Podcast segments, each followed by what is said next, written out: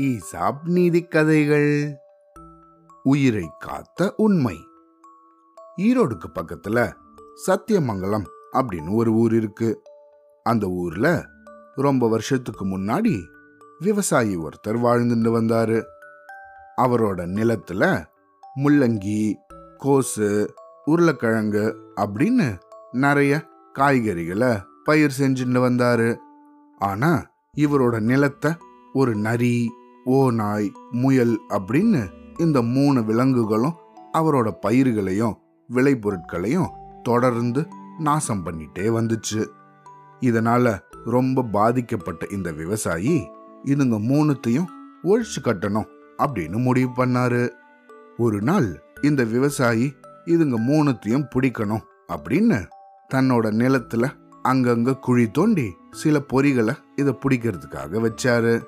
அதுக்கேத்த மாதிரி அடுத்த நாளே இந்த மூணு விலங்குகளும் இவர் வச்ச பொறியில மாட்டிடுச்சுங்க. இந்த மூணு விலங்கையும் பிடிச்ச இந்த விவசாயி முதல்ல அந்த முயல் கிட்ட ஏ முயலே எதுக்காக என் தோட்டத்துக்கு வந்த? அப்படின்னு கேட்டாரு. அதுக்கு அந்த முயலோ ஐயா எனக்கு ரொம்ப பசியா இருந்துச்சு ஐயா. அதுக்கு தான் உங்க தோட்டத்துல இருந்த முள்ளங்கி இலைகளை எல்லாம் சாப்பிட வந்தேன் பசியால தான் நான் இந்த தப்பை செஞ்சுட்டேன்.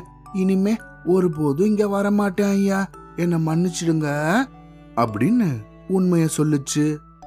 அடுத்ததா இந்த நரிய பார்த்து ஏ நரியே நீ எதுக்காக என் தோட்டத்துக்கு வந்த? அப்படின்னு கேட்டாரு.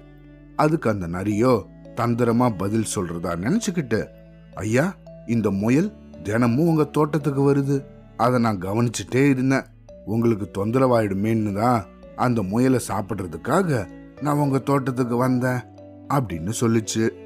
அடுத்தபடியா இந்த ஓனாய் கிட்ட ஏ ஓநாயே நீ எதுக்காக என் தோட்டத்துக்கு வந்த? அப்படின்னு கேட்டாரு. அதுக்கு அந்த ஓனாயோ கொஞ்சம் திமிராகவே நீங்க வச்சிருக்கிற ஆட்டுக்குட்டிகள் எல்லாம் எனக்கு உணவாக வேண்டியது. அதை சாப்பிட்றதுக்காக தான் வந்தேன் அப்படின்னு திமுறா சொல்லுச்சு. இதுங்க மூணுத்தையும் விசாரிச்சதுக்கு அப்புறமா தன்கிட்ட உண்மையை ஒத்துண்ட இந்த முயலை மட்டும் விடுதலை பண்ணி வெளியே அமிச்சிட்டாரு இந்த விவசாயி. ஆனா இந்த நரியையும் ஓனாயையும் தன்கிட்ட இருந்த ஒரு கட்டையால அடி அடி அடின்னு அடிச்சு இனிமே என் நிலத்து பக்கமே வரக்கூடாது. வந்தீங்க இதுக்கு மேல இன்னும் ரெண்டு மடங்கா அடிப்பேன் அப்படின்னு நல்லா மிரட்டி அங்கிருந்து விரட்டி அடிச்சிட்டாரு. இந்த கதையிலிருந்து நம்ம என்ன தெரிஞ்சுக்கணும்? எப்பையும் உண்மைதான் வெல்லும். நம்ம தேவையில்லாம பொய் பேசவே கூடாது. சரியா? அவ்வளோதான்.